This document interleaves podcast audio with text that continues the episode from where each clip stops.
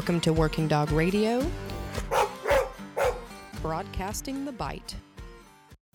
This episode of Working Dog Radio is brought to you in part by the best training conference on the planet, HITS Canine Training and Conference, www.hitsk9.net, or call Jeff Barrett 863 529 5113. We'll see you there. One of our other great sponsors, be sure to check them out. Ray Allen Manufacturing up in Colorado Springs, rayallen.com. Be sure to use the discount code Working Dog Radio for 10% off. Spell it out, get the discount. Everyone knows Ted and I are huge fans of Dogtra. Uh, we use all their products, lots of stuff. Dogtra.com. Use the discount code WDR10 for 10% off a single item over $200. All right, everybody loves drag and drop the easiest way possible. The easiest way to get a kennel up and running is to get them from Horizon Structures. Go to horizonstructures.com or call 1 888 447 4337. Make sure you tell them that Working Dog Radio sent you. You. One of our newest sponsors and one of our favorites, Kinetic Dog Food. KineticDogFood.com or call 512 279 8966. Get your dog on the right track. One of our other fantastic sponsors that are run by the Heisers, some of the best people in the industry. We love those guys. Uh, looking for a reputable canine kennel with dog sales and training services? They're located in sunny New Smyrna, Florida. Southern Coast Canine provides services worldwide from purchasing your next single or dual purpose working dog to handler courses and seminars. Southern Coast is a great resource, so check them out. And where you can check them out is Southern Coast Canine. That's letter K, number nine dot com, or give them a call, 877 903 DOGS. That's dogs. We get asked all the time what happens to all the working dogs once they retire. If the dogs are lucky, they get to retire with their handler. Sometimes those dogs are expensive in their retirement due to health issues sustained from injuries on the job or old age in general. That's a heavy burden for a lot of the handlers. Enter organizations like the Georgia Police Canine Foundation. These f- great folks assist law enforcement agencies with life saving supplies and equipment for our canine officers and help provide assistance for them in their retirements. It can be hard finding an organization with dogs' best interests at heart, but we strongly encourage you to check out Georgia Police Canine Foundation. Great people doing great work. All right, we are back. Working Dog Radio, broadcasting the bite. With me, as always, I'm Ted Summers, by the way, and with me, as always, is Eric from uh, Canton, Ohio. Eric, what's going on? Um, pouring down rain. Uh, I guess rushing around to get this done. You know, get done with the kennel before I came and get on here, and uh, pouring down rain. And one of the uh, pointer puppies that I have was out. I'm trying to get him to go to the bathroom before we go in the kennel, and he there was a lightning like flash, dude. It he just almost lost it. I mean, if he if he wasn't on a leash, he'd have been Gandhi. I never would have got him back. Um, so, got some things to work with. I, I know he must not have ever seen a lightning strike that was real close. I, in all fairness, I jumped about eight feet. Um, I've had an interesting 24 hours myself. I uh, so in, at my building, you know, we we do training for dogs, and I have SWAT teams do training, things like that. And I've had a SWAT team up there since Friday, using it as a command post for them, or staging area, or whatever, for the protests that are going on here in Canton, and um, hanging out because my place has got uh, Wi-Fi and Netflix, and everybody's chilling out, and bathrooms and a kitchen and all kinds of shit, and um, they have a handler school or handler school, basic SWAT school going on, and they're uh, in their training yesterday for a while before they got activated. So I was hanging out with them and you know keeping keeping distance, probably not six feet, but hanging out, uh, not touching anybody or anything like that, but in the building all over the place. And um, I get home about uh, about now, about this time yesterday, and they I get a message that two of the guys tested positive for COVID. Like they weren't feeling good. Took them over to the hospital. Boom, COVID. No. So I'm freaking out. Yeah, I'm- Nice. I'm, freaking out. But I went this morning to the doctor, my doctor, and got tested and tested negative. Um, I'd been around him for five days, so uh, it worked pretty good. They said the test they gave me is they said watch for symptoms, but you're negative. Their test shows I was not exposed to it, so should be good. Yeah, my yeah, I, we have not. Our facility is not open to the public. I don't let people on.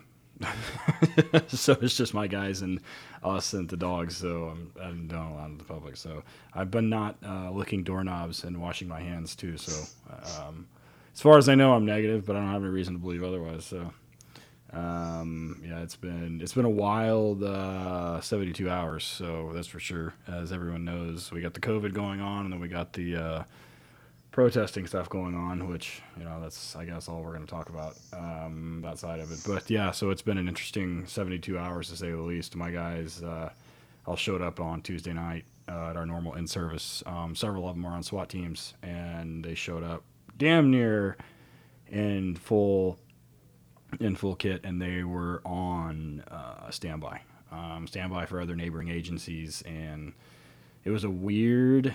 Um, it was a weird night. I mean, I've been doing that for years, right? And you know, we were all fucking around and doing our normal stuff and doing our scenarios, but it was definitely had a weird feeling. Um, it's definitely interesting to say the least. So, uh, yeah, it's it's a crazy time. So, with that, uh, this is episode uh, 99. Um, the guest that we have on today, uh, we tried to nail down a while back, and he had other stuff going on, uh, which you'll hear about soon. But um, you know, we followed this dude on Instagram for years. Um, always had awesome posts, uh, very relevant and topical posts about medical stuff for canine.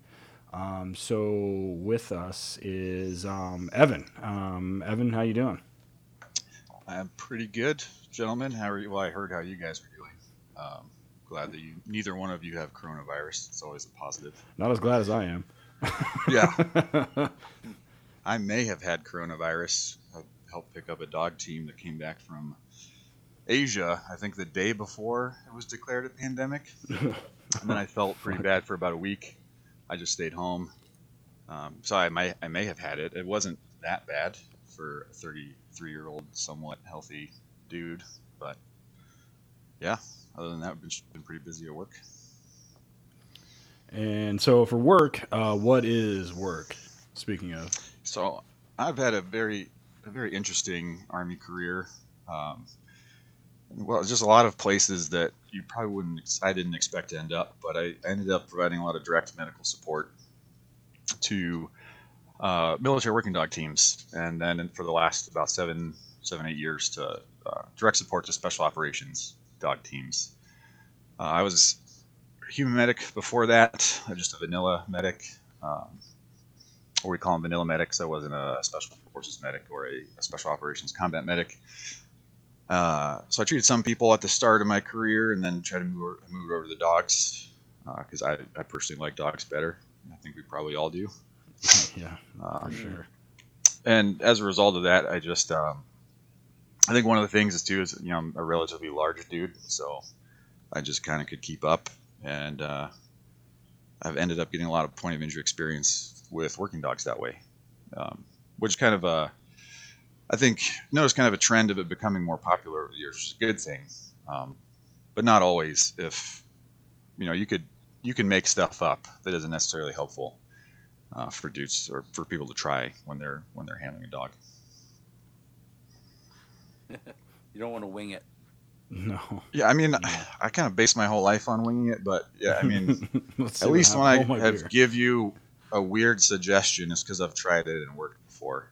Not to say that every, you know, that's one of the things about dogs too. You know, treating both human soldiers and canine ones is a lot of the times dogs are so tough they they get better regardless of what we do. I can feel pretty good about myself, but that dog might have been fine uh, without my help. And so if Yeah, you follow some of the other some of the other um, helpful kind of canine medical pages and groups, like the veterinary tactical group, uh, is one I'm a big fan of. You know, they they do a lot of a lot of their stuff is all uh, evidence based or practice based. They've, done it before, so. Um, sorry, my uh, so I also have six TBIs, and I will frequently forget what I'm saying mid sentence, and so that's what just happened. Oh, Um, yeah, so I'm actually in the process of being medically retired. um, as a result of being in a lot of those places that you probably wouldn't uh, expect to find, um, you know, a direct kind of veterinary medical asset. Uh, so I sustained some blast injuries as a result. I also play rugby, which isn't good for your brain, as it turns out, long term. uh, No. and I'm actually, you know, I, I never really claimed to be a trainer or uh, I have certified as a handler, but I'm not a handler. Um, but I'm pretty good at, at muzzle fighting, being the bad guy. I think it's because I'm too stupid to know that I should be nervous about that muzzle coming off. uh, but we had one of the dogs dislocated my jaw just last November and um, gave me another what they call a TBI. So pretty much any head there. trauma that. Yeah, I think everybody working with working dogs has. Yeah, I had, 'em- least had a dog knock my crown off with a muzzle on. So Oh, nice. was- yeah, that was fun. And I didn't swallow it though, so I'm stoked. I was I was happy about that. But uh, That's what she said. it's, it's never not funny. I set that one up, and I, and I was like, Eric's gonna say it for sure. I almost said that in front of a new commander the other day, uh, but a good cover is that's good cheese bread. So when I said that's, I switched it. Good cheese bread. Just because you, didn't, I, I didn't know how you might take that joke. Yeah. So uh, in in the uh, in the army in in the career uh, in the pipeline that you chose, um, at what point did you switch over to uh, how did how did you become involved in the, the the dog aspect of it? Aside from dogs are way cooler to work on than people, but um, Yeah. So they have uh, most people, or many people, are probably familiar with the Army MOS system. So every MOS has uh, kind of a two-digit number followed by a letter, and the numbers kind of indicate your your branch. So I'm a 68 series, a 68 whiskeys, human medic, and a 68 tangos.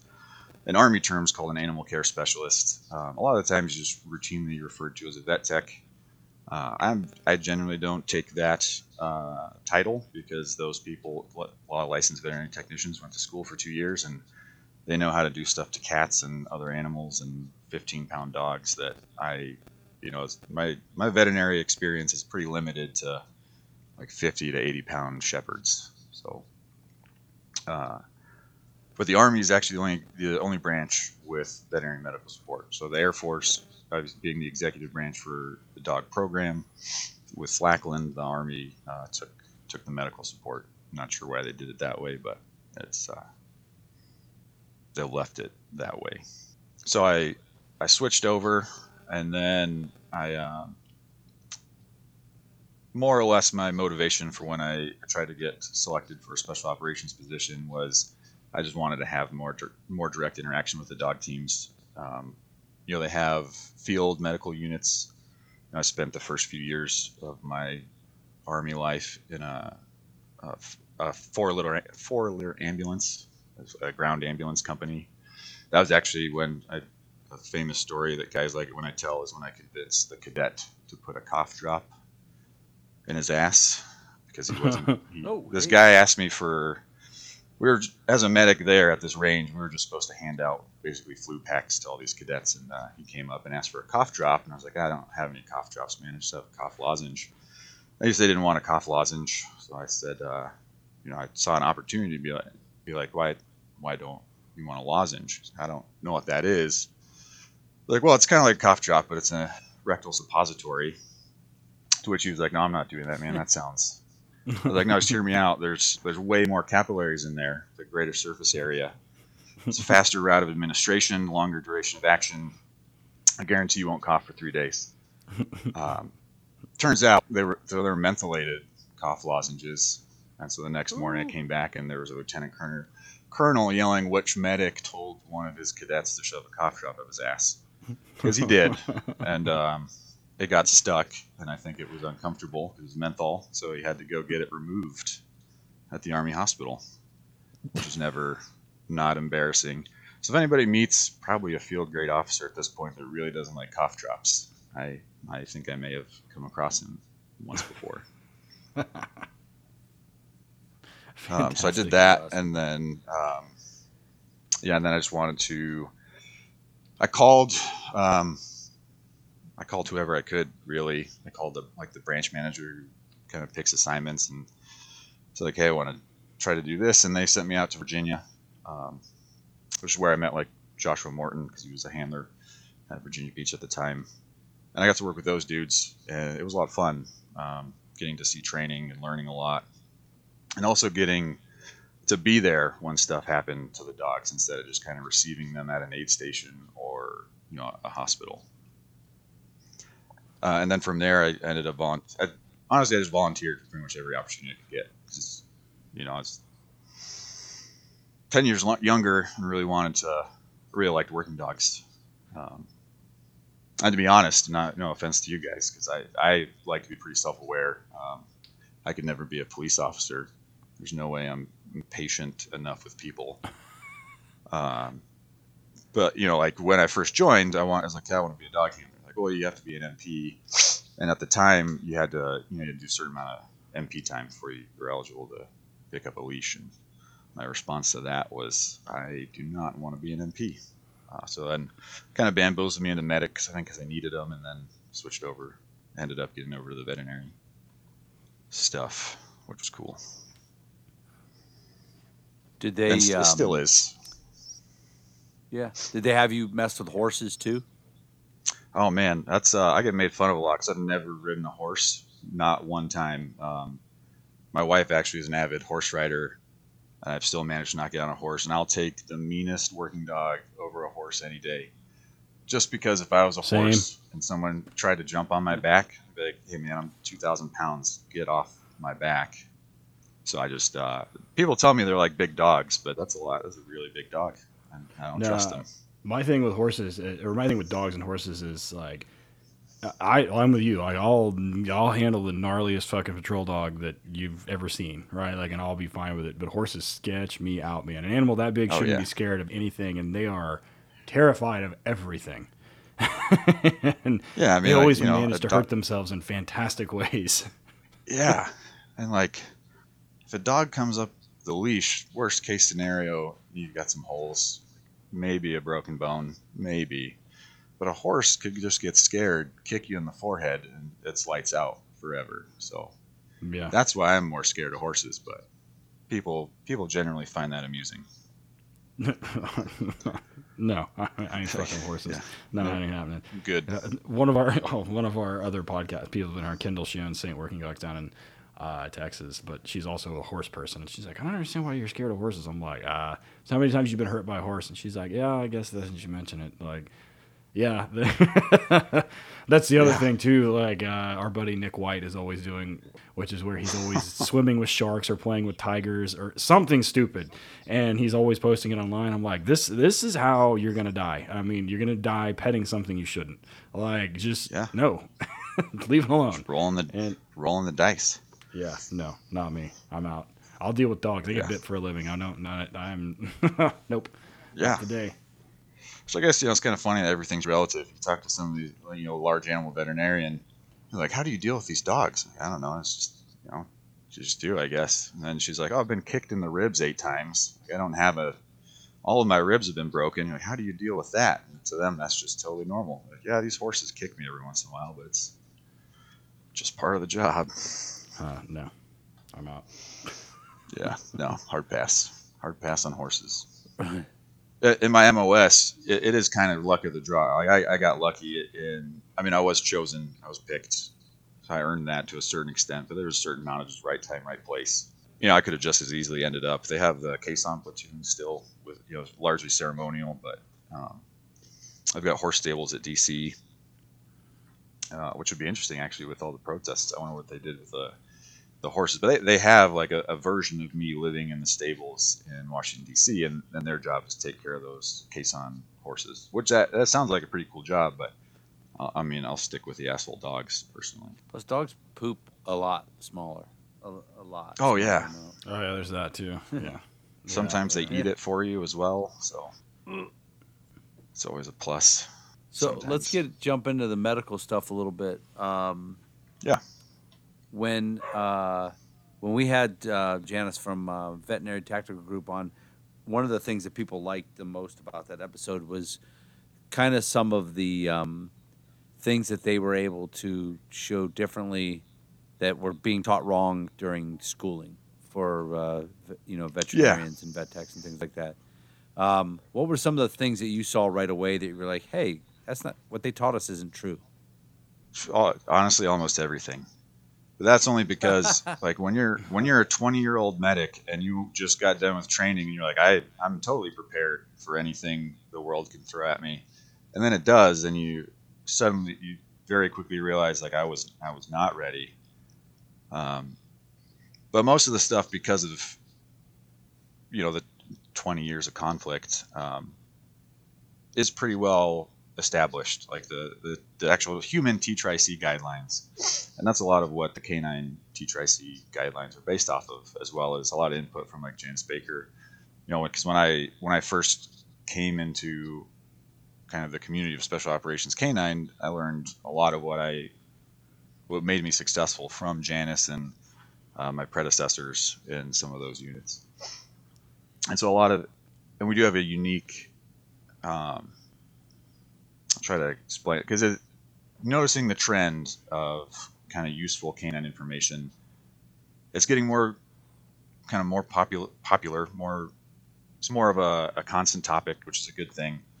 But with anything as it gains momentum, you know what you probably see it with training techniques or equipment. It opens up the the opens up the potential for a lot of snake oil salesmen, for lack of a better term, that I don't even necessarily know that they're they're trying to cause any harm, but you know, I even saw there was that infographic that went around on Instagram a couple weeks ago.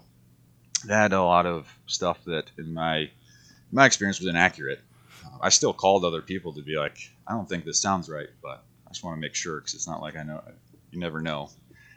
Uh, like for one, for instance, said to burp uh, an occlusive dressing uh, or a chest seal which is something that you used to do like on humans, you would burp it instead of doing a needle chest decompression. Um, getting one of those to stick on a dog is a like it's super super stressful because you've got fur. You can't ex- you can't. There's no way to shave a dog at point of injury. You know, especially if you're still taking you know direct fire or whatever the case may be. You just may not be in the in an environment you're in an environment where you need to do something, but the things that would make it perfect aren't going to happen. Uh, and the fur is a huge one. If I I've never done it, but I am willing to bet if you tried to burp a chest a dog, it's just not going to stick again if you got it to stick the first time.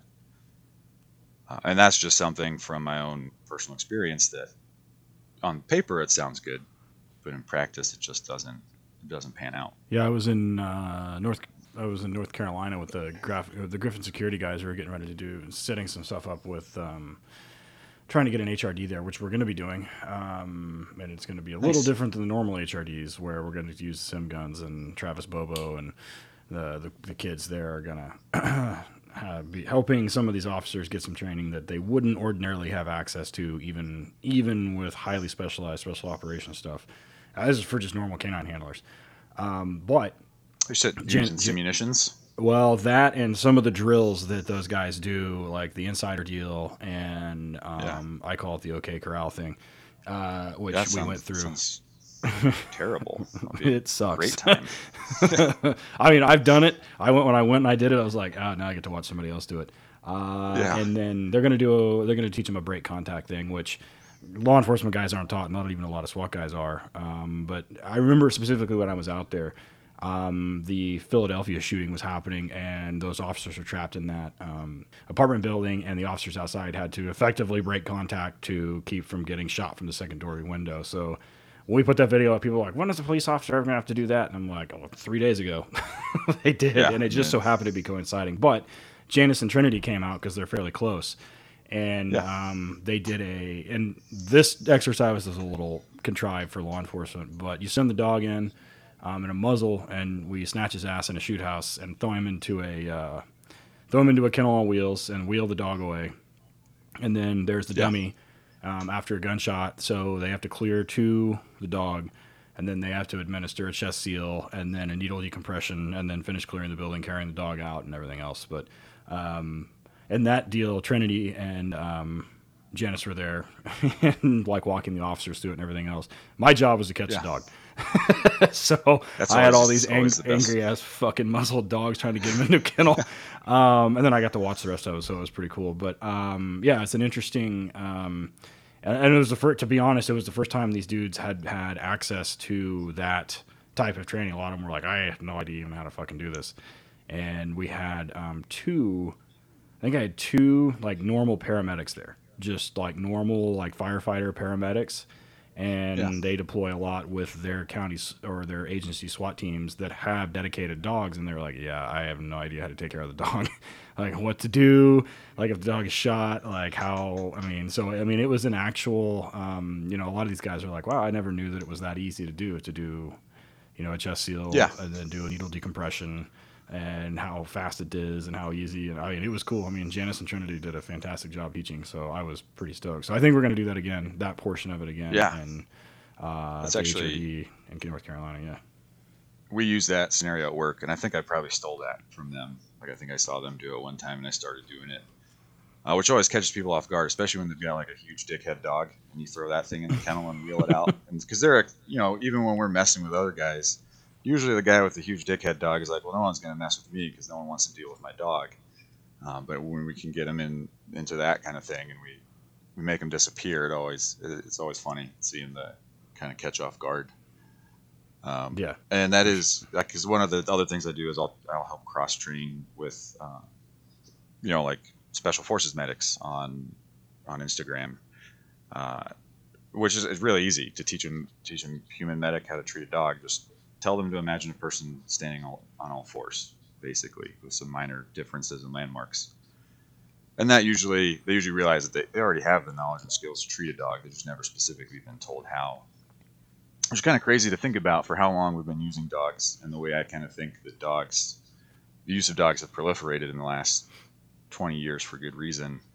Um, the only now, because obviously in the military, we've we have the ability to have me as uh, an asset. Like I'm, I'm literally my job is to wait around for bad things to happen to dogs or people, kind of, um, which is actually a pretty sweet job as long as nothing bad's happening.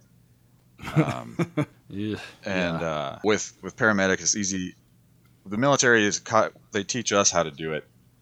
And we have this this asset but obviously police departments you were just talking about a lot of the you know one of the issues. And even with like current events you know, a lot of people are calling for the defunding of police organizations but when i've gone and helped train a couple of police departments for the k9 t tri c stuff and it is honestly somewhat coming from the military and part of the military that honestly has a large budget, um, seeing kind of what departments are limited to for funding for getting that training. Uh, you know, like you would kind of assume that police officers would know how to put a tourniquet on, but a lot of the times these guys are learning that stuff on their own through resources on the internet. And realistically, that was my only intention. Other than I do, I get a lot of if I ever say weird stuff on the internet, just assume that I'm entertaining myself. That's usually what I'm doing. Hmm. So I started it mostly for self entertainment, and then um, you know I can for free get what I believe is accurate information out to handlers that may need it one day. Um, and I still you still need training, right? Because I can tell you on the internet how to do a needle chest decompression, and if it's your only option is to wing it, then it's better to do something than nothing. But realistically, you should be getting training on a lot of these kind of point of injury care, first aid type things before you know you start sticking needles in random places. But I mean, if you have no other ideas, I would you know that's what you come up with, and you're running out of time. It's kind of veterinary tactical groups thing is always to, to do something. Yeah, do something. Yeah, and, um, they they do a fantastic job. Uh, and we uh, I videoed that whole process and Janice's um, presentation, and it's up on our Patreon page. I put it up uh, beginning of the year, I think, or towards the end of last year. Uh, they did a fantastic job. Um, and she talked about, and one of the things that's kind of the misnomer is the idea of tourniquets for dogs. And then um, Yeah. some of the um, common injuries, I guess, that you see um, that are applicable to law enforcement. So talk about those two things. Yeah, and I actually, honestly, I meant to prepare a lot more for this, but we've been uh, kind of probably similar thing for you guys is after taking a long break, we're suddenly putting in like 12 hour days to catch up because of the pandemic. Uh, but I used to try to keep up with uh, I'm sure you guys are familiar with the, the End of Watch, uh, law enforcement End of Watch page, and they have that canine section. Right. Um, and a lot of that research that we have was done by Janice and her counterparts um, at the time when she was active duty. And so f- a a lot of the data from Iraq and Afghanistan, uh, gunshot wound, or IED blast, and heat injury, the top three. Uh, I believe can, uh, law enforcement canine, I think um, he- heat injury was either number one or number two, but then it was usually blunt trauma, which would be hit by car. I don't know if it's still, and that's the thing. My my frame of reference for law enforcement kind of comes and goes depending upon how much work we may do with a, a local law enforcement agency. Uh, whereas veterinary tactical group stays up to date on a lot of this stuff for good reason. Uh, but there's definitely a trend over the the last 10 years or so if you even if just looking at that end of watch page where it could be for a variety of reasons whether we we're using more dogs bad guys are more familiar with dogs and willing to fight them now I, those would be probably the two two two contributing factors could just be that but there's a, a definite increase in the number of dogs being killed by uh, you know like veterinary tactical group has their hostile action injury you know they have the free um, PowerPoint webinars all the time. And honestly, I do them sometimes. So I forget stuff a lot. The so the law enforcement statistics are changing from kind of more benign like training injuries to people are intentionally hurting the dogs when they're being sent on them. Um, and I think that's so uh, a lot of stabbing injuries uh, and more gunshot wounds. And heat injury is still on there. I know that for sure. But I'm not sure the blunt force trauma or kind of that scenario where the dog inadvertently gets hit by a car coming on or off the scene happens that much. Uh, from handler education a lot too. right. And then the tourniquet thing that always comes up, and that's I don't know why that is. Um, like I, I know it's because we focus so much on the importance we place on tourniquets in human first aid or TCCC. But like a dog's leg's just not that big.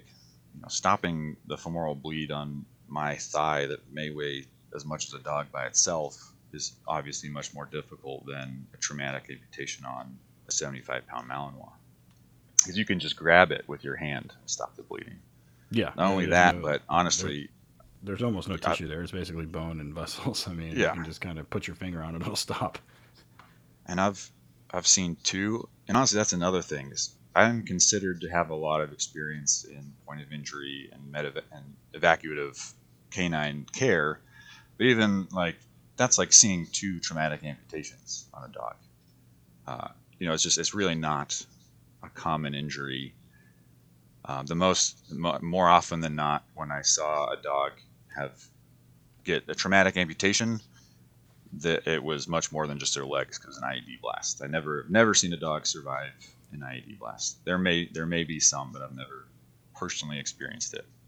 Who Benny's dog? We had uh, Benny on, and he yeah, and the dog. I think I remember both- listening to that. Yep, he and the dog both were in a houseborn one, and they both survived. Uh, the dog was carrying around a fucking rock and was pissed off at everybody, rightfully so. And I guess he couldn't fucking hear. Go figure. Um, and then traumatic amputation. One guy that you know is really close to Alicia and I um, was a ranger, uh, and handled Benno, but he also handled um, Leica, the dog that is now missing her With front the- leg. Yeah, I'm- yeah, she was on the Yeah. Time magazine cover. Yeah, her uh, her handler. Um, um, you know, he still he actually has her uh, still, but yeah, I mean, Oh, nice. That's yeah, that's a. Um, but that he kind of said the same thing. He was like.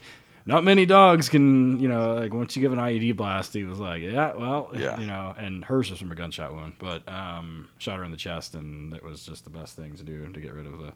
But the medics, uh, you guys saved her that night too, so for sure. Yeah, and actually, there's a lot if you if you actually get into some of these, there's write ups, but a lot of it's military related. So like a lot of the things Janice and Veterinary Tactical Group may have put out in the past in the Journal of Special Operations Medicine, which you, know you need a, I think it's a subscription to to read.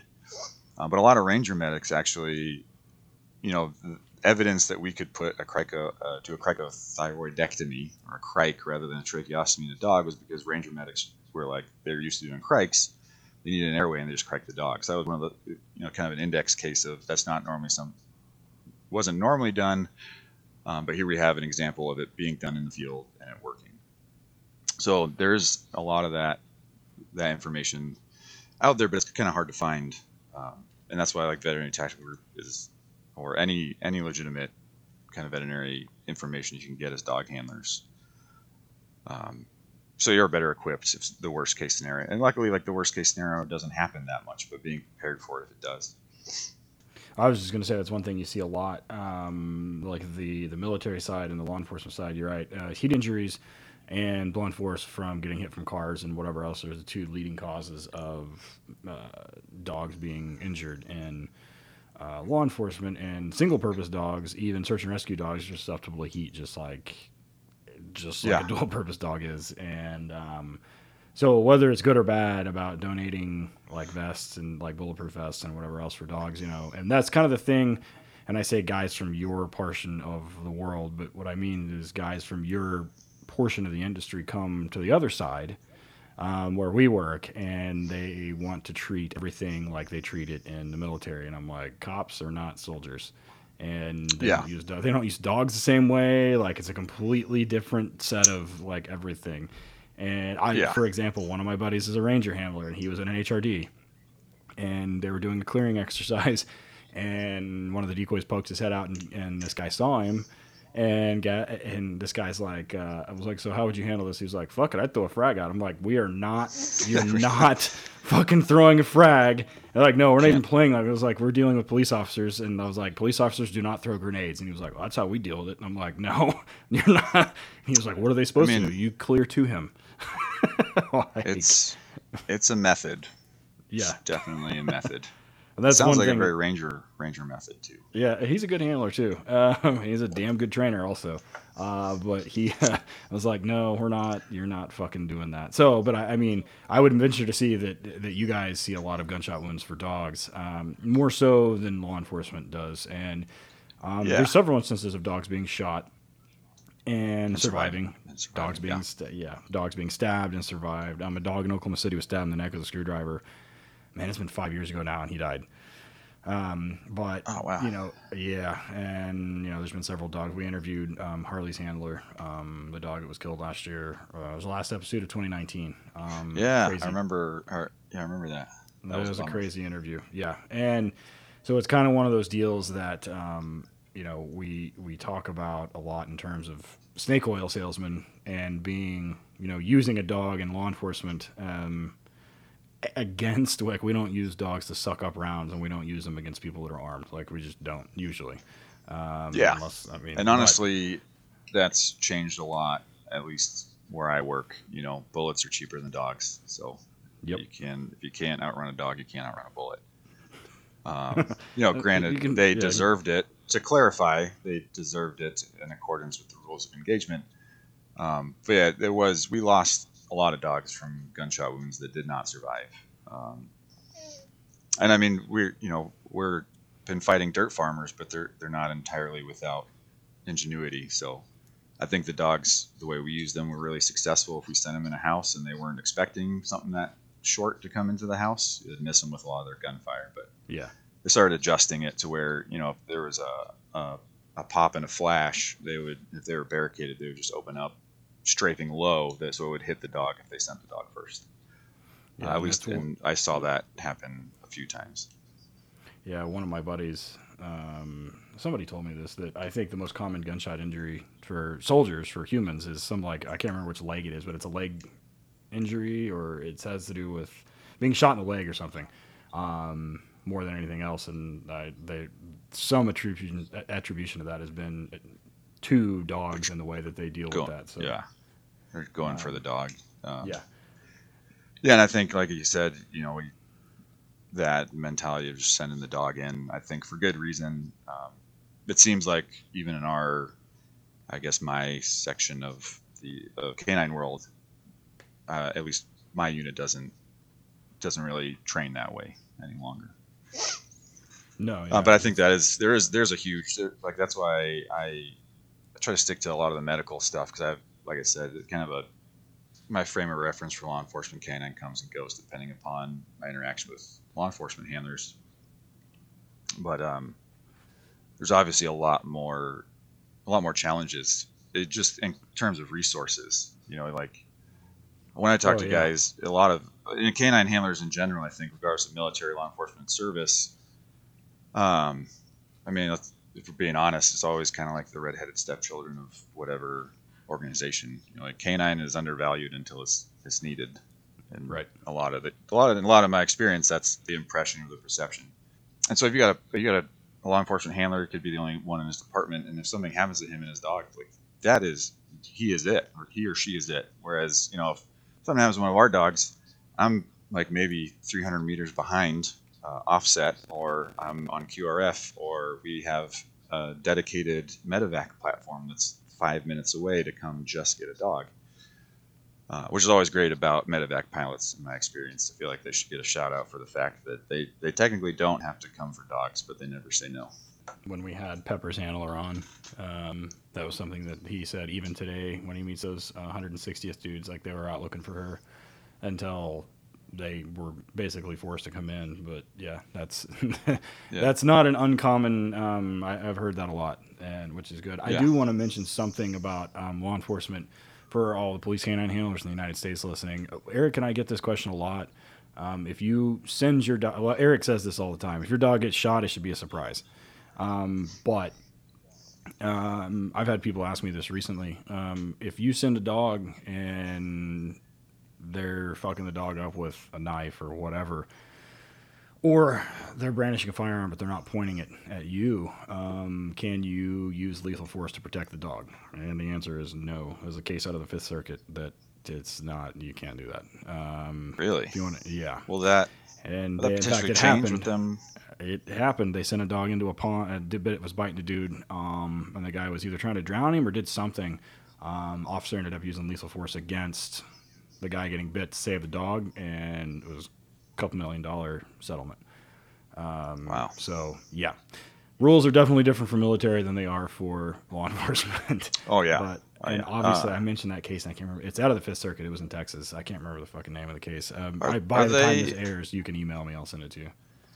Are they, uh, are, is law enforcement, because the military keeps, there's been a lot of talk, uh, hopefully it will happen. Um, it probably won't be before I, I leave, but uh, kind of redesignating our military working dogs. So they're classified as inventoried equipment. I assure everyone that we do not treat them that way in any, ever. I mean, there's a lot of irony when I'm putting a 70 pound Malinois in a state of the art MRI facility to check out his hips when, you know, there's human beings that can't afford to go to the doctor. Right. Uh, yeah. it's like the, but they're trying to redesignate him more along the lines of a service member. And I had seen, I don't know that I read it that thoroughly, but uh, some efforts for at least police canines to be recognized more as a there's re, more significant repercussions for injuring or harming a police or police. They've done that on a state by state basis. In fact, our friends at um, Canines United, Debbie Johnson, um, down at Canines United, uh, Jay Nix and Rigney, and those that group has helped push that agenda at the national level. But at the state level, um, there are, I think, just about every state now in the country has enhanced penalties or uh, criminal charges for injuring a police horse or a police dog um, Nice. even if it's during an apprehension. But and it's kind of the same thing. Um, you know, there's a there's a uh, it happens all the time. We see it where a canine handler um, retires, or well, the handler retires, or he gets moved to a different job, or he gets fired, or he quits, or something, right? But the dog still has a usable Yeah. service life left, and for better or for worse, the dog belongs to the agency. And they generally Yeah. get reassigned. I do this all the time. Eric and I call them retreads which is where we do a mm-hmm. handler course for an experienced dog with a new handler. And you know, it is what it is. The dog is there to perform a task, and you know, he is at the, you know, Yeah. he, he serves at the pleasure of the chief or of the sheriff or whatever agency he's working for, and the dog does not belong to the handler. Um, and Yeah. that sucks, and it is what it is. And I know you see it all the time in the military. I mean, you know, some dogs will have fucking, you know, 12 handlers their entire career. And Yeah. it is what it is. They belong to the military. They do not belong to, um, they do not belong Yeah, to they the belong, handler. belong to the guy. So, we we do a pretty good job of adopting our dogs out, um, but like you said, at the end of their service life. So yeah, I, that sounds bad saying service life when you're talking about one of our dogs, but yeah, at the, at the end of their career as a canine, they uh, we we actually because we have a little bit more autonomy running our own program outside of the conventional military working dog program, and even the conventional dog program is just the bureaucracy makes it take way longer. But uh, we're definitely having done this for ten years. We're definitely adopting out way more dogs than than before. A big thing, a big part of that, I think, is the dogs we saw ten. I saw ten years ago were they were all kind of dickheads. They like there weren't as many like social friendly dogs you can bring around a team without worrying about them tagging every person in the stack. so, yeah. um, yeah. so I think that is a factor. But when I came in, we would humanely euthanize dogs that were just far too aggressive to go live on someone's couch. And honestly, I haven't seen that happen in a while. So that, that's also No, another positive. I think when that happens, um, those dogs. I mean, well, now you know Ritland has the Warrior Dog Foundation.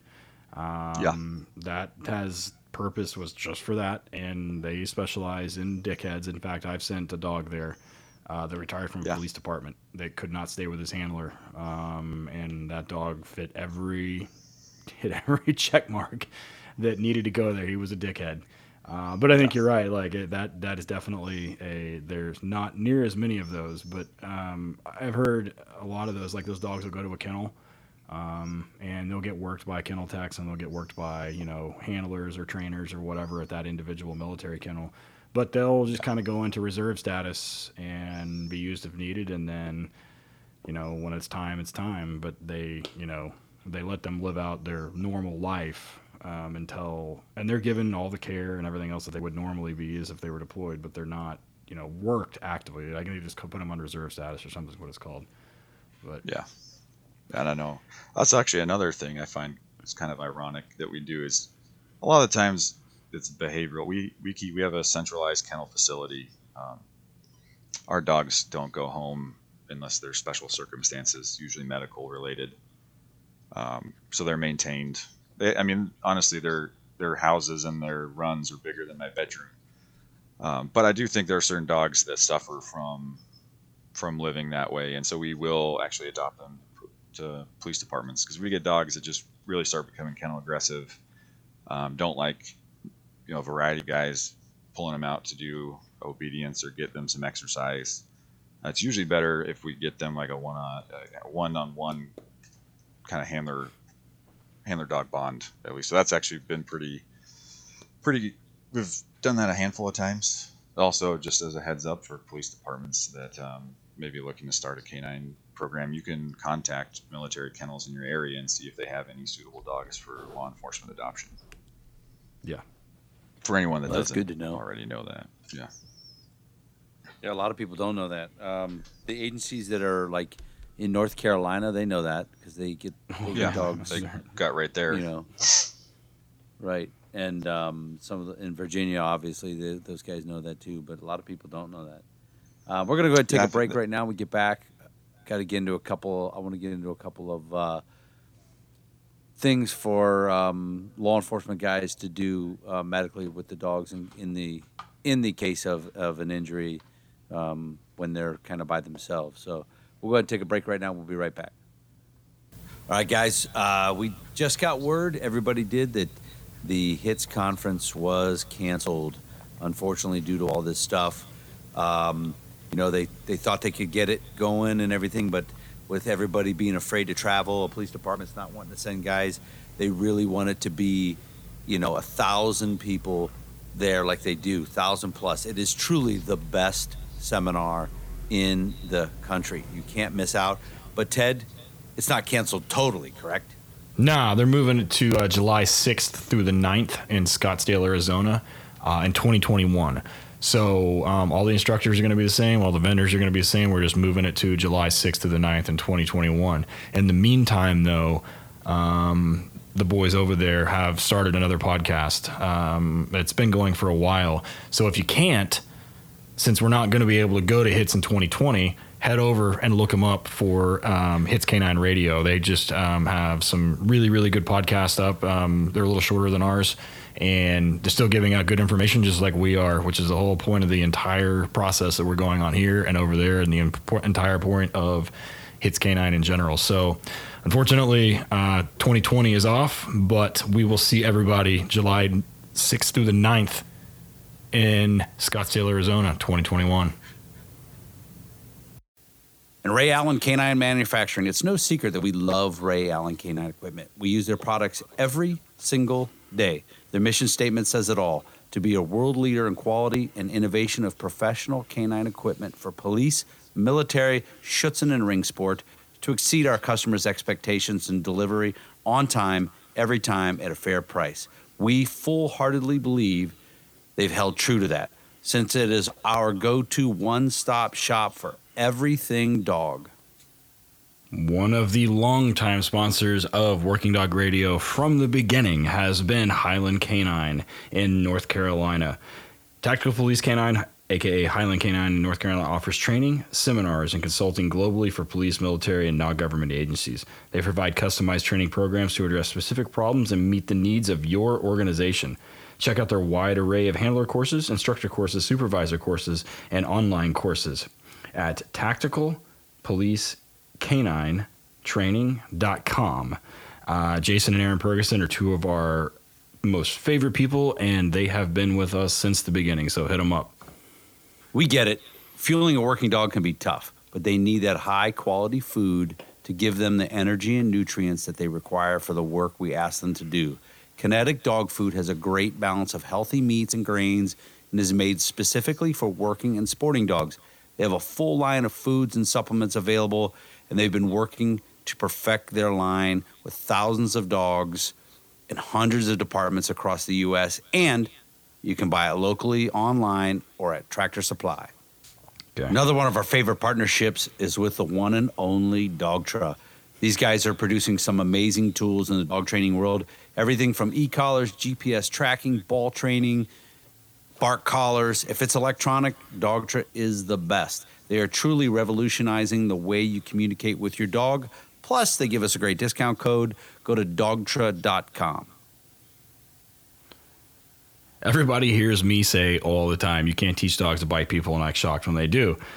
Inevitably, I get bit. You've all heard me talk about how I get tagged, and being tagged by a dog sucks. So I've used QuickDerm to help myself. Uh, but before, I had to go to the doctor's office. Uh, it, it, definitely helped keep down infection and everything else. And I've had some uh, non scarring because of it too. So it's pretty good. But it's no exaggeration. The stuff is great. Once daily treatment for any skin condition on small wounds to help stop little issues from becoming big ones that your admins are sure to love. It comes in a spray, it comes in an ointment, it comes in a dressing. QuickDerm is great at creating protective barrier and promoting wound healing. There's no reason not to have a bottle of this in the patrol car, your kennel, or your first aid cabinet. Plus, it's, it's uh, temperature stable. So you can keep it in the patrol car when it's cold, when it's hot, whenever, and it'll still be good. Make sure you hit them up at vetcare.us and use the discount code 10WDR for a discount on your first purchase, which is going to be 10%. Have you ever dreamed of having your own kennel but don't know where to start? Horizon Structures has taken all of the guesswork out of building a kennel. Everything is pre built to your specifications and preferences and then assembled and dropped off at your land. Boom, new kennels.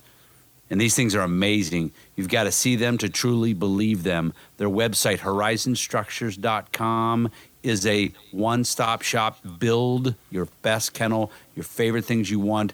Check it out, horizonstructures.com. All right, everybody, we are back, Working Dog Radio, broadcasting the bite.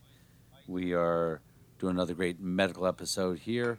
Um, I want to get into, uh, you know, so since uh, the majority of our canine handler listeners are in law enforcement, there's a couple things I wanted to get into um, quickly, and then some might take a little bit longer for you. But um, the one thing is, you mentioned about the heat, you know, being one of the main causes.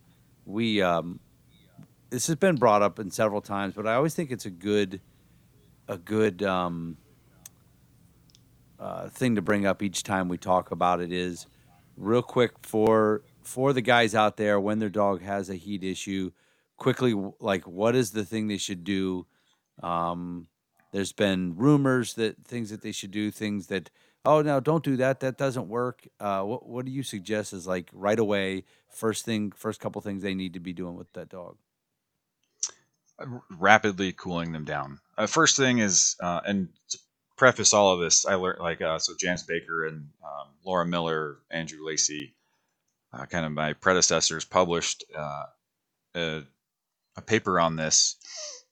We used to think that rebound hypothermia was a risk factor. More or less, if you cool something too fast, it will go from being too hot to being too cold, and that sends them into shock. Uh, they found out that that wasn't the case um, with dogs, at least.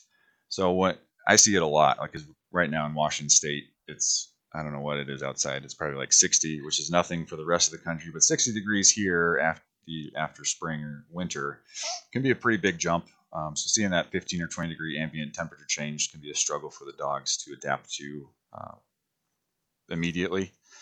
So I carry ice sheets, which is just it's a cooler with uh, kind of those microfiber towels. Well, they are microfiber towels, ice and water. So they're just a, a towel with ice water. And I'll lay that over the dog, checking their temperature every two to five minutes, and then uh, replacing. I put two or three of those towels into the cooler, and I'll replace them as probably every five to 15 minutes.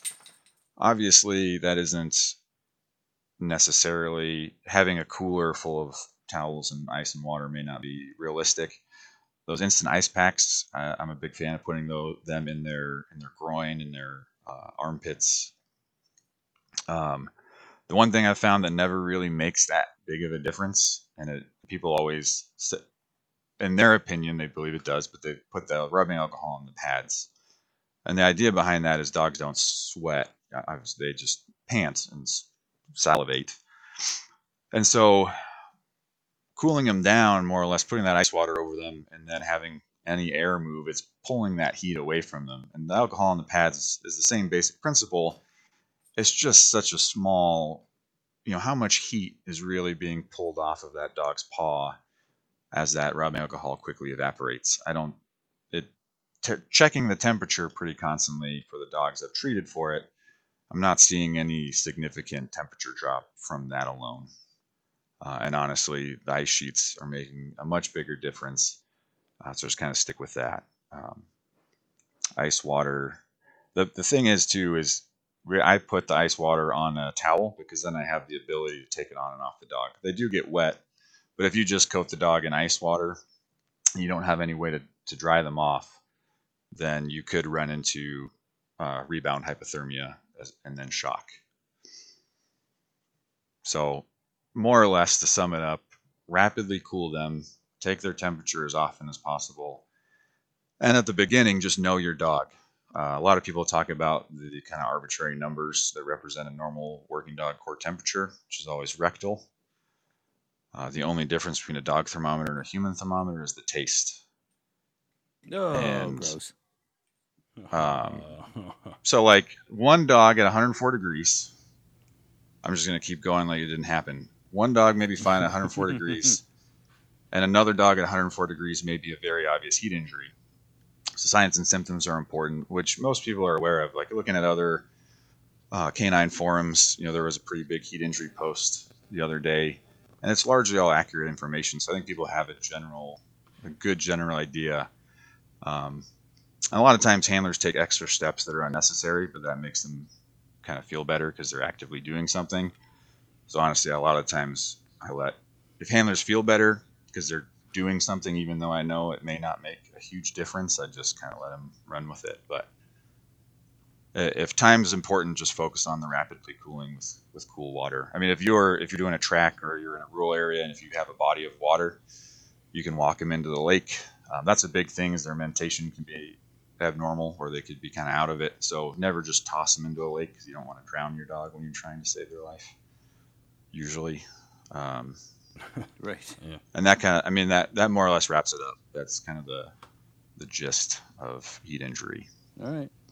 Do you have any questions good. about? That's I mean, what are your guys' questions? Or what are some of the things you think are more misconceptions that you run across? Well, the rubbing alcohol for sure. Um, that was. I'm glad you mentioned that. That's a good one.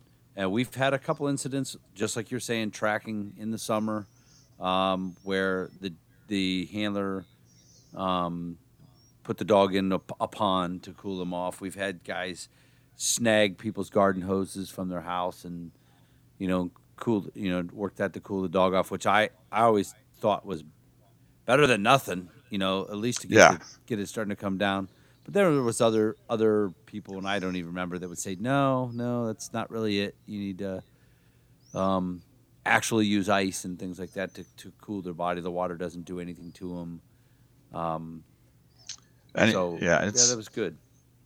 basically the the principle with it is just that the dogs can't necessarily all their heat's being released through their mouth. They're panting to expel heat. So even if you only have a garden hose, if you soak them down with a garden hose and put them in the back of your in, canine insert, or even have them ride shotgun so you can keep an eye on them. I mean, it kind of depends on whether you're, what your dog will do in your front seat. But you put co- soak them in water from a hose next to the house you were just in put them in your car, roll the windows down, turn the AC on, and go 60 miles an hour, all that air blowing over the cool, cooler water than the ambient temperature is going to start pulling heat off the dog. So whether you have ice or just regular water or even lukewarm water, uh, you can use that to, to cool the dog down. But then the, the little things like rubbing alcohol, that's just leave that in the car if you're going on a track and bring a couple instant ice packs with you. Yeah. Good. Good to know. Hope you guys are listening. Uh, one of our dogs, Jethro, got shot and killed in the line of duty. Um, so he was in a grocery store at night. He got shot a bunch of times in the in the chest and once in the head. Once right, like right in the uh, above the nose. Um, Ryan, the handler, like ninety nine percent of the dog handlers out there, doesn't have NVGs, right? And he's Yeah. working off of a flashlight in the grocery store by himself. Uh, probably, if I remember right, Ryan saying he was trying to hold the flashlight in his mouth. The one thing, and Jethro had long hair, but not not horribly. It wasn't he wasn't the longest haired shepherd, but it was definitely a little bit longer. And he had five shots to the chest area, and Ryan really struggled in the dark doing that, trying to find the entry wounds um, and is all five of those actually had exit wounds too. Um, oh wow. Hopefully, none of our listeners ever have to deal with that. But Yeah. what would you do? What would you suggest? Like right then and there, trying how how do you go about in that hair, in the chaos, with the blood and all that, trying to locate those wounds?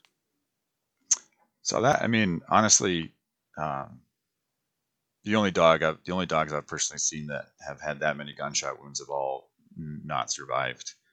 Um, and that's one of the statistics. I'm not, I can't remember the number off the top of my head, but they did some of this research. Uh, you know, Dr. Janice Baker did a lot of it, or at least I learned it from her. Dogs are there's a certain percentage of dogs that are just killed outright when a gunshot wound happens, but out of that percentage that survives, they have like a 97% uh, survival rate with an average return to duty of 21 days. I've never personally been shot. I don't imagine if I was that I would go back to work in just three weeks at 100%. Um, but that many, that's a really overwhelming scenario for anyone. Even that would be for me, despite having done it for a decade.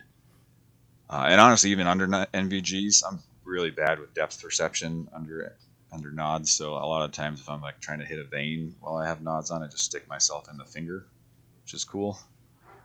um, but that many without in low light conditions by yourself.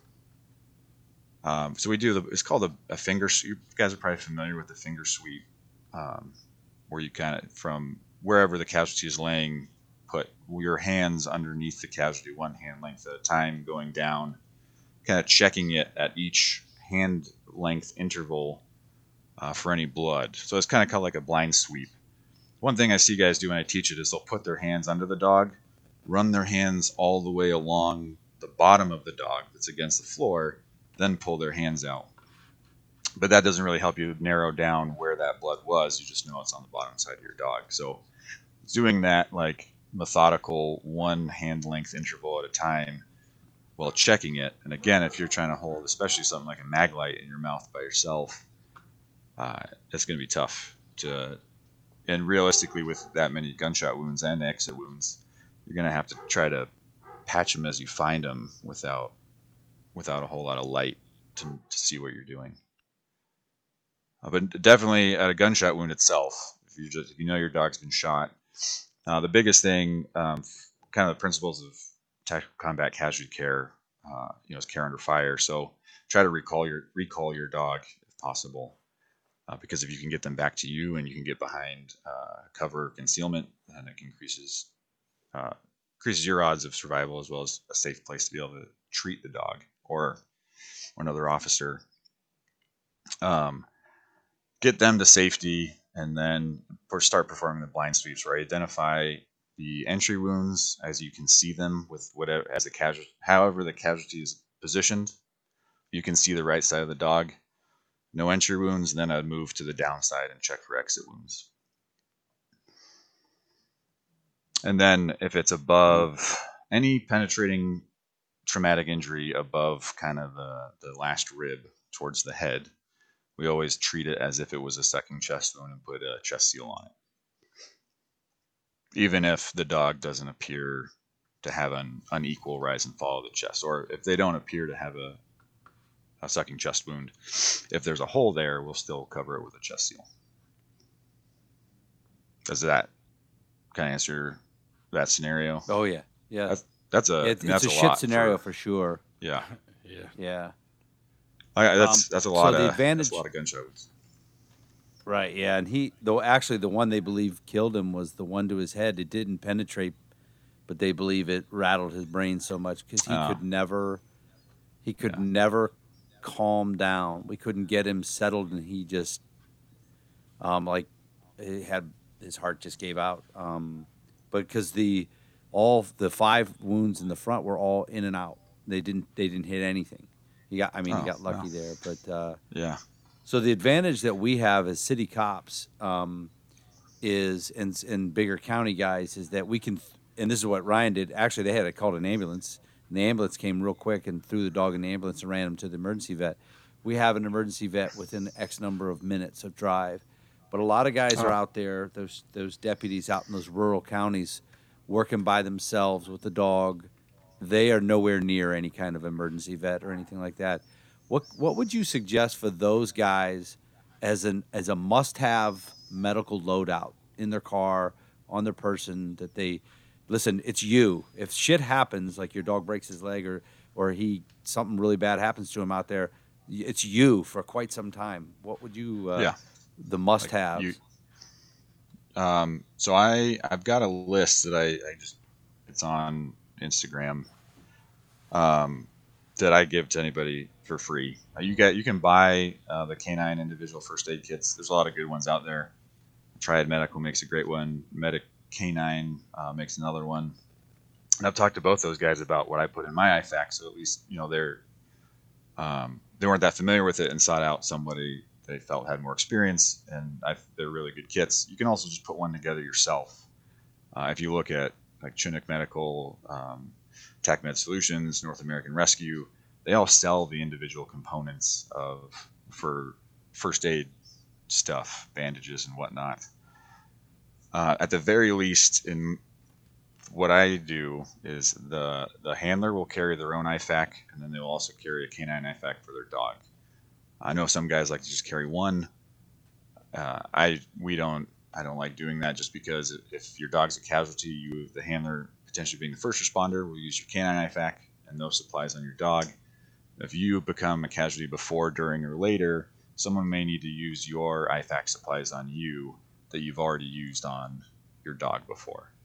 Um, and it goes, uh, you know, that like cliche two is one and one is none saying. So definitely two IFACs on your person. I talked to a lot of law enforcement guys in the past, and I asked them kind of what medical stuff they carry, uh, and then I asked where it is, and they usually say it's oh, it's back in the car. And I mean, I got it because we we're just kind of hanging out. So, but if if you're a law enforcement officer, I would strongly encourage you, whatever medical supplies you have, have some that you always have on you if you don't already. And separate from that, most of the stuff in the IFAC will be quick clot gauze, uh, ACE wrap, which ACE wrap will work as a tourniquet if your dog ends up losing part of their leg or just ends up having some hemorrhaging from a leg. You can use the ACE wrap as a tourniquet. Kerlix, because the combination of, you know, nine times out of ten we're dealing with routine stuff with dogs. You know, like they they messed up their dew claw or they they tail tip trauma. So a lot of that stuff is just if you have Kerlix and Ace Wrap and your CI CIFAC and your dog messes up their tail, getting blood everywhere, uh, while you're still working a problem or uh, on a deployment, you've got stuff you can take care of that routine stuff as well as you've got stuff like oh shit stuff. I need to stop this massive hemorrhaging. And most of the stuff I recommend people carry is just focused on carry on their person is just focused on that point of injury care. So first aid, point of injury going into to, uh, or medevac care, and then into definitive care or surgical care. And for all you know, you guys are point of injury and the medevac CASEVAC. So I also recommend having what's called uh, you call it a truck bag or a stomp bag uh, or a kick bag. Having a larger medical bag that has more more stabilizing stuff in it. Like that could be where you keep your instant ice packs to grab with you with your you know your tracking bag or whatever however you, you do stuff as well as having sam splints in case there's a fracture or something you can just figure out if you run through potential risk factors when you're working you know you everyone can think out what they may need on them and what they want to stage back at the car with the goal being to get back to the treat at injury safely get back to the car where you can evacuate and potentially treat more. That's that's good. That's good stuff. Um, I I feel those are the guys, man, that I really feel bad for that are out there and in the middle of nowhere and shit. You just got to get shit done. You know what I mean? It might be you Yeah. and one other dude, and you're 30 minutes from town. You know? That's like that uh, that sticker that says "No one is coming." It's it's up to up Yeah. to you Yeah. or us. That's literally that's that's that guy's sticker. It's just him and him and a dog, thirty minutes from Yeah. a vet. And that's another thing I recommend. And it, if you've ever done a veterinary tactical group class, they talk about planning a lot. And I think that's medical training or equip like supplies aside, just being able to plan and you kind of have to think outside the box.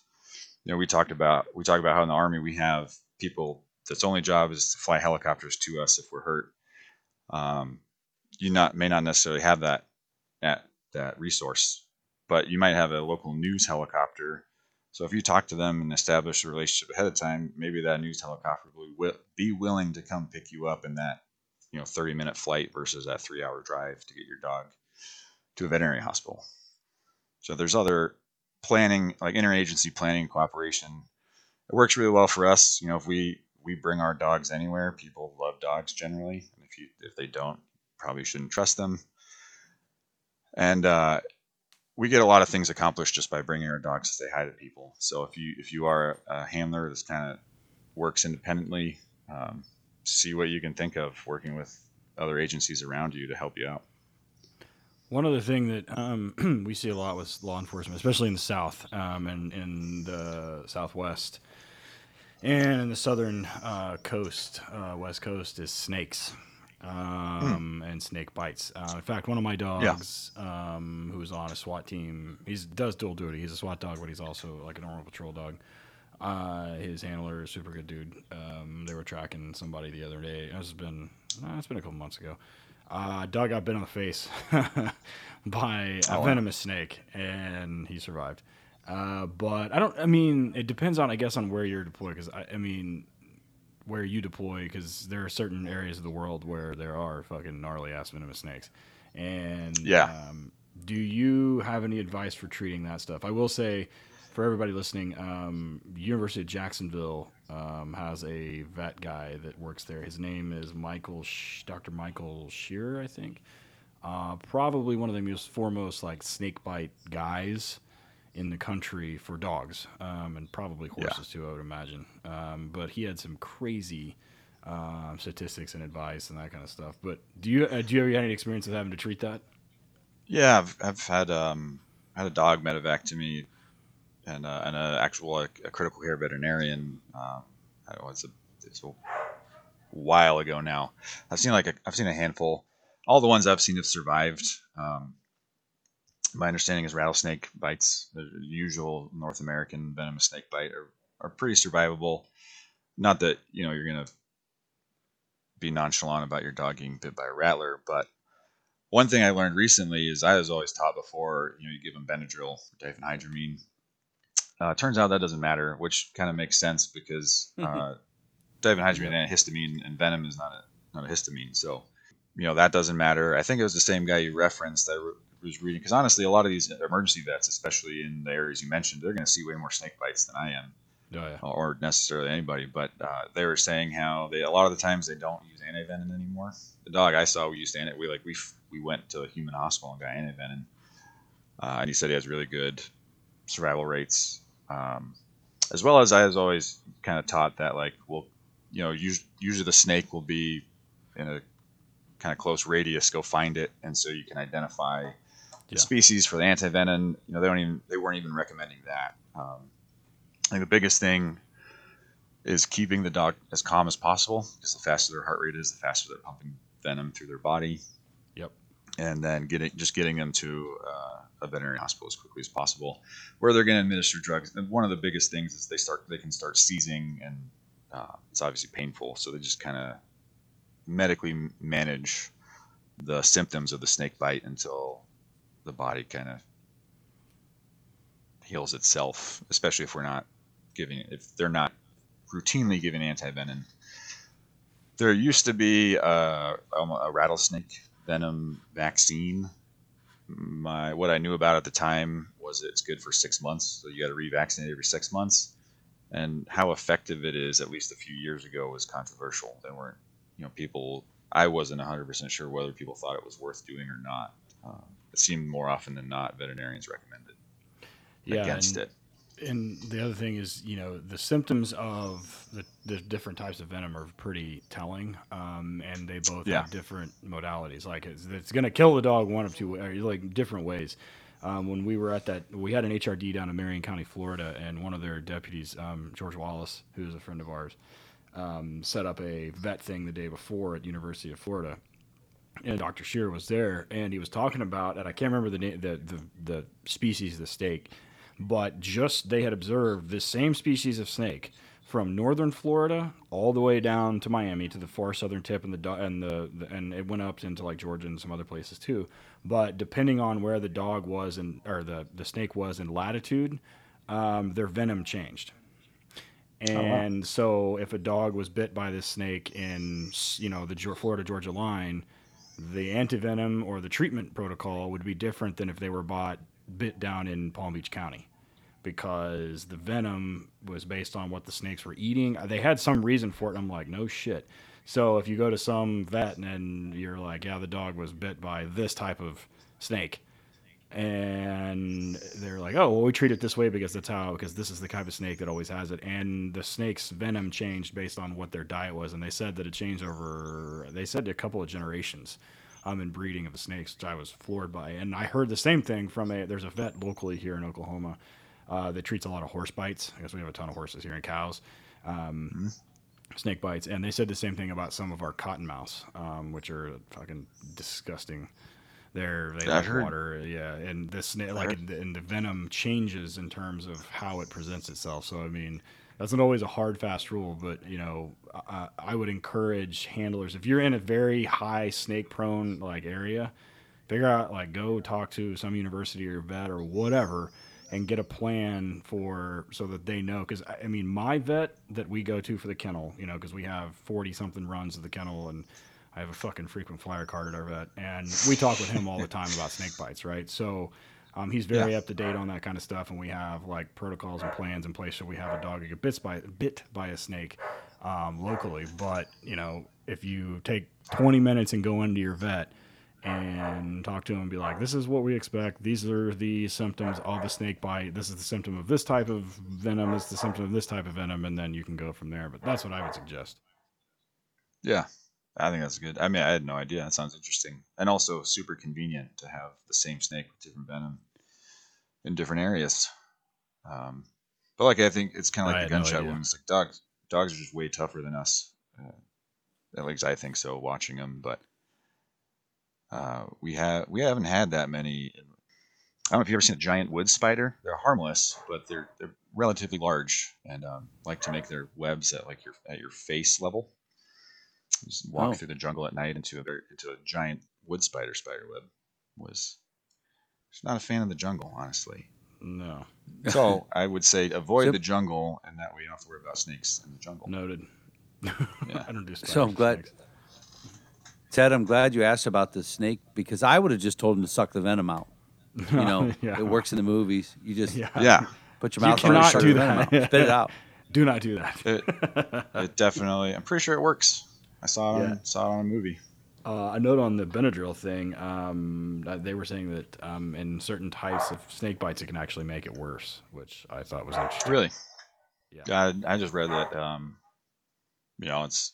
I don't know why I never thought. It was just kind of one of those things I accepted. Like, oh, I was told to do this, so yeah, Benadryl. But then when it got kind of explained, it's like, yeah, that is that actually makes a lot of sense because why would Benadryl do anything to venom? But I definitely the snake bite is has always kind of been get to the vet as fast as possible, uh, especially when I when I talk to law enforcement guys. Yeah. Uh, and that I mean that kind of goes with everything when I when I talk to law enforcement guys. Like I I don't really even teach as far as IV placement for giving IV fluids. Uh, I, there can be beneficial. It's a lot of that's changing in human medicine, uh, and I think sometimes veterinary medicine kind of go takes a little bit longer to to catch up. But if you're a law enforcement officer and you have the ability to run code and get to like a 24-hour ER facility in 15 minutes, is it better for you to mess around with an IV that you placed one time in a training course two years ago for 15 minutes, or just spend that 15 minutes getting to where you need to go?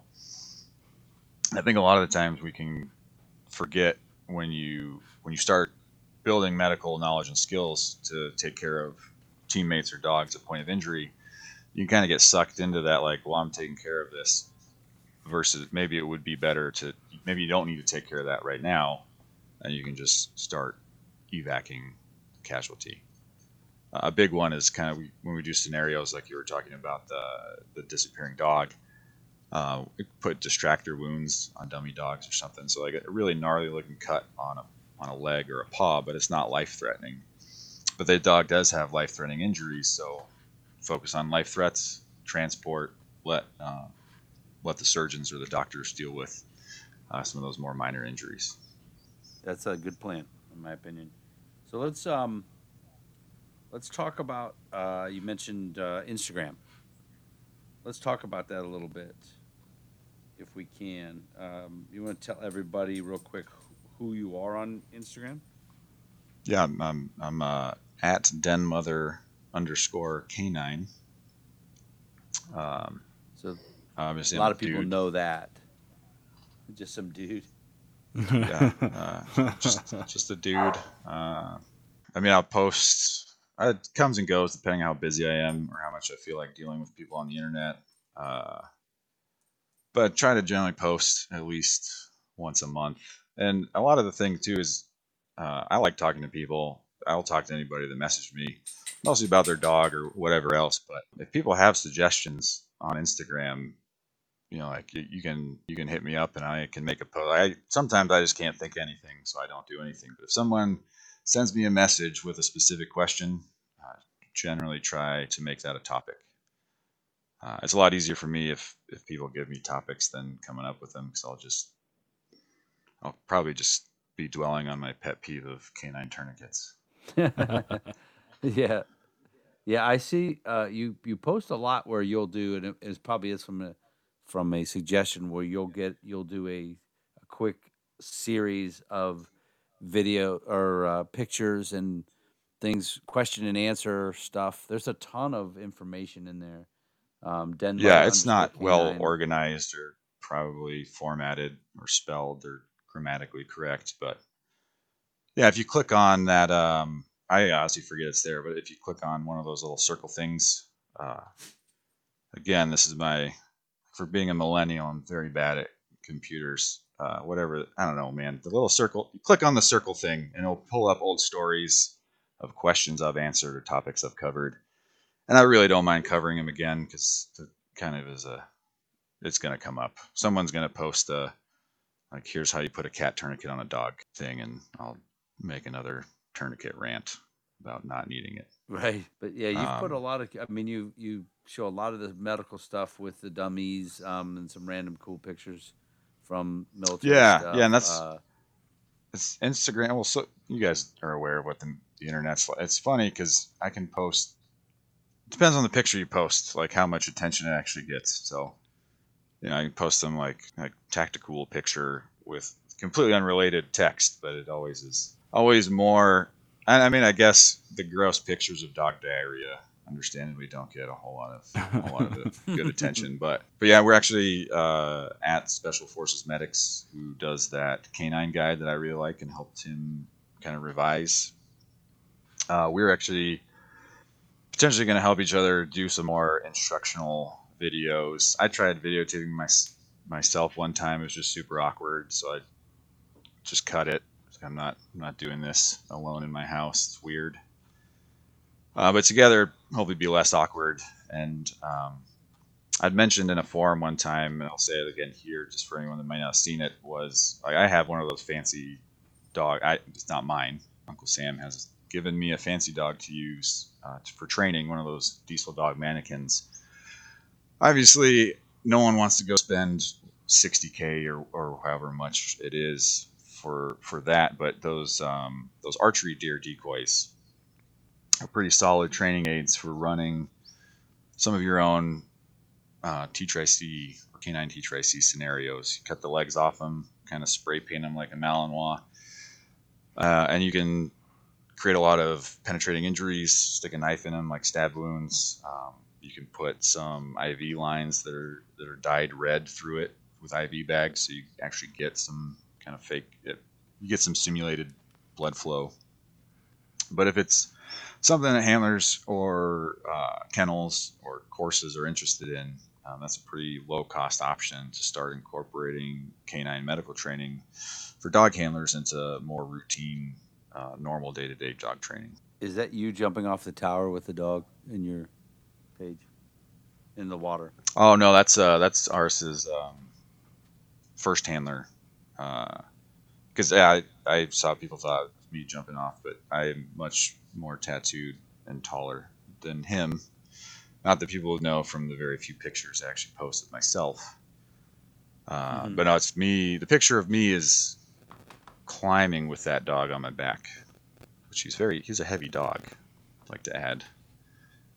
Um, that was another guy jumping off the platform. And that was uh, that was a Dustin Wins platform down there. Oh, his guys. That was Yeah, that's, good, uh, that was a pretty good jump. Yeah, no, I would I would love to take credit for that form and everything, but that was not me. It was a good opportunity to go down there though, because we obviously don't do a lot of water stuff. Uh, we do, but it's not it's not fun because water in Washington State's really cold. Water in California is nice and warm. I also see on there you're an ambassador for Worthless Handler. How'd you guys get hooked up? Uh, I was just mostly just the random dude making posts to you know whoever wanted to read them because that's what I did, and uh, he just messaged me. I think we had followed each other or something at some point. Um, and I know you guys know know him, so more along the lines of uh, I think what even working at radio, radio is trying to do is just get more um, people with a diverse diverse experiences in the canine community that can give people the most accurate information to well for me to hopefully save their dog if something bad bad happens worst case scenario Yeah, we like him. It's uh, our interview with him is the only one that's never been. Well, I shouldn't say never played. How long did it last, Ted? About an hour 13 minutes. before we had to pull it. Thirteen minutes. 13 minutes. yeah Uh, I, we- I know a little we- bit about that and it's uh, It's episode number 40, by the way, for those Yeah. that are listening. We still have it. It's still, um, it's actually still in our cloud. Um, all I got to do is hit one button, it'll go back up. But I'm waiting. Um, waiting for uh, I, I'm yeah, we're waiting. Um, it'll go back up, but um, yeah, it's episode 40 because all the time people are like, "What happened to episode 40?" Because it goes from 39 to 41. 39 like, it, yeah. it's, it's it's there. It's just you can't see it right now. So it's like the it's like the 13th floor of a hotel exactly. Yeah. yeah Uh, so uh, how long is, are you waiting for is there a proposed timeline for the release Uh, date or Not yet. Uh, we're waiting on some other stuff. We'll let him decide that. yeah, yeah nah, i figured he says the coast is clear. yeah. Well, that will definitely be another episode that I download intending to listen to and then get really busy and forget. Because uh, I've still got the one you with Jimmy Hatch that I meant to listen to this week and I haven't. And I was specifically like, well, I should definitely listen to it before I actually go on it. And then I didn't do that either. But maybe tomorrow. Tomorrow, hopefully, will be. Yeah. I'll start knocking out my my list of downloaded podcasts. But I really like listening what, to the uh, show and you guys have had a lot of awesome you. episodes. So I'm not sure I uh, am cool enough to be on it as well, but I'm glad that at least the stuff I am somewhat useful for can be helpful in the future. Absolutely. We we've been you know we've been trying to get you on for a while. It's always been some sort of goat screw or another um, on yeah, our schedule that's, to be able to get you. Yeah, everyone. I mean, that's yeah. It's kind of we have somewhat down times, and then uh, and then we out of nowhere get incredibly busy, and you don't really notice until after you realize you haven't been home for a while. So uh, I'm glad that it finally got nailed down a time and place. Mostly thanks to um, me heckling Alicia online. So she likes that. yeah, I know it's. Uh, I definitely get a lot of entertainment from my uh, sarcastic banter on the internet. So, um, so we can find you at Dim Mother Canine, um, and most of your stuff revolves around um, what we've been talking about. So, you know, uh, like you said, yeah, it's mostly either canine stuff, me being a smartass, or me entertaining myself. So, you can Excellent. really, I don't take myself that seriously. I wouldn't recommend anyone does. Uh, but you can sometimes find useful dog stuff on there. Eric, what about you? Where are you at? Van S Canine on Instagram. That's the only thing I feel like promoting tonight, except for HRD Police Canine and our uh, Working Dog Radio uh, Patreon page. Check out uh, yep. patreon.com, Working Dog Radio. How about you? That. Uh, I am at uh, Torchlight Canine, letter K, uh, letter K number nine uh, on Instagrams. That's the kennel page, and then my personal one is Ted underscore Summers, which is basically another version of Torchlight. It's all it's all dog related. it's not like yeah, it's not. It's, but I there's stuff there that's not everywhere else, so it's kind of whatever. Plus the podcast has its own working underscore dog underscore radio. We run contests and um, announcements for shows and all that kind of stuff on there. But yeah, that's the easiest easiest way to get a hold of us. Um, yeah, and then uh, HRD. We just announced a new. Um, it's already full. Uh, December we're going to be in Michigan uh, Oakland County, Michigan. Um, it's full already, 30 handlers. So, but we're going to be there. So if you're one of the 30, we'll see you then. And I assume Michigan in the wintertime is probably going to be nice and warm, hoodie weather. Uh, and then uh, for those listening, Hits was canceled this year. Um, actually, it wasn't canceled. I should rephrase that. Hits was moved to Scottsdale in July of uh, 2021. So if you were planning on going, it's not happening this year because of Corona Apocalypse. And uh, they moved it to July 6th through the 9th, if I remember right. Um, it should have been in the, in the uh, mid roll commercials that everybody should be listening to. But uh, in the meantime, they have a fantastic podcast with um, all the presenters. Eric and I will still be presenting next year.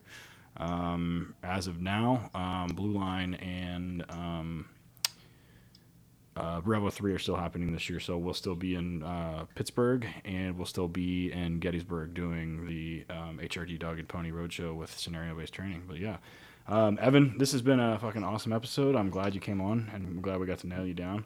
Um, yeah, thanks for having me. Uh, having me on your sweet podcast. Yeah, we appreciate it, man. Um, Eric, don't get the Rona before you come to Chicago next week. So I will do my best. Don't lick doorknobs. I have a fever over the weekend. I'm not coming. Uh, understandable. Yeah. If not, then I will see you Sunday. Uh, so yeah, everybody else, thank you, Evan. Thanks again, man. I appreciate it. Uh, thanks, guys. Thanks. Our oldest sponsor, our first sponsor, and our good friend, and a great dude all around, Arno at ALM Canine Equipment. Uh, his suits and his canine tugs and bite sleeves are some of the best in the industry. His, dude, I have a whole array of different uh, hidden sleeves from him of all various levels of dogs. Uh, he has a discount code for us, which is amazing WD Radio for 10% off your first order. ALMK9equipment.com. Give him a give him a shout, man. Arno is a good guy with great quality equipment. ALMK9equipment.com. One of the original three sponsors that have been with us from the beginning is Tripwire Operations Group LLC. They're an internationally recognized leading provider of products, services, and training for federal, state, local, and law enforcement agencies and military units. They are ATF licensed for explosive material manufacturer, importer, exporter, and dealer with a wide range of explosive products to offer, including custom kits. These kits are great for detection canine imprinting, and they have three different kits to choose from. These three kits combined create the complete picture for ex- the explosive threats of canines. Be sure to check them out, tripwireops.org. The music in this episode is used with permission by Brother Dege. Be sure to check him out at Brother Dege, that's spelled D E G E dot net. Be sure to check him out there or on iTunes, Amazon, CD Baby, or anywhere you stream media. This episode has been edited and co produced by Alicia Brandt. Visit our other sites at patreon.com, look for Working Dog Radio, hrdpolicecanine.com, and look for the nearest seminar near you. You Still got that feeling, but I'm too old to die young now. Working Dog Radio was graciously granted permission to use this music by Brother Dege. Be sure to check him out at brotherdege.blogspot.com. That's spelled brother D E G E dot blogspot.com. Be sure to buy him a beer at Amazon, iTunes, or CD Baby, or anywhere you stream your music. Working Dog Radio was edited and co-produced by Alicia Brandt.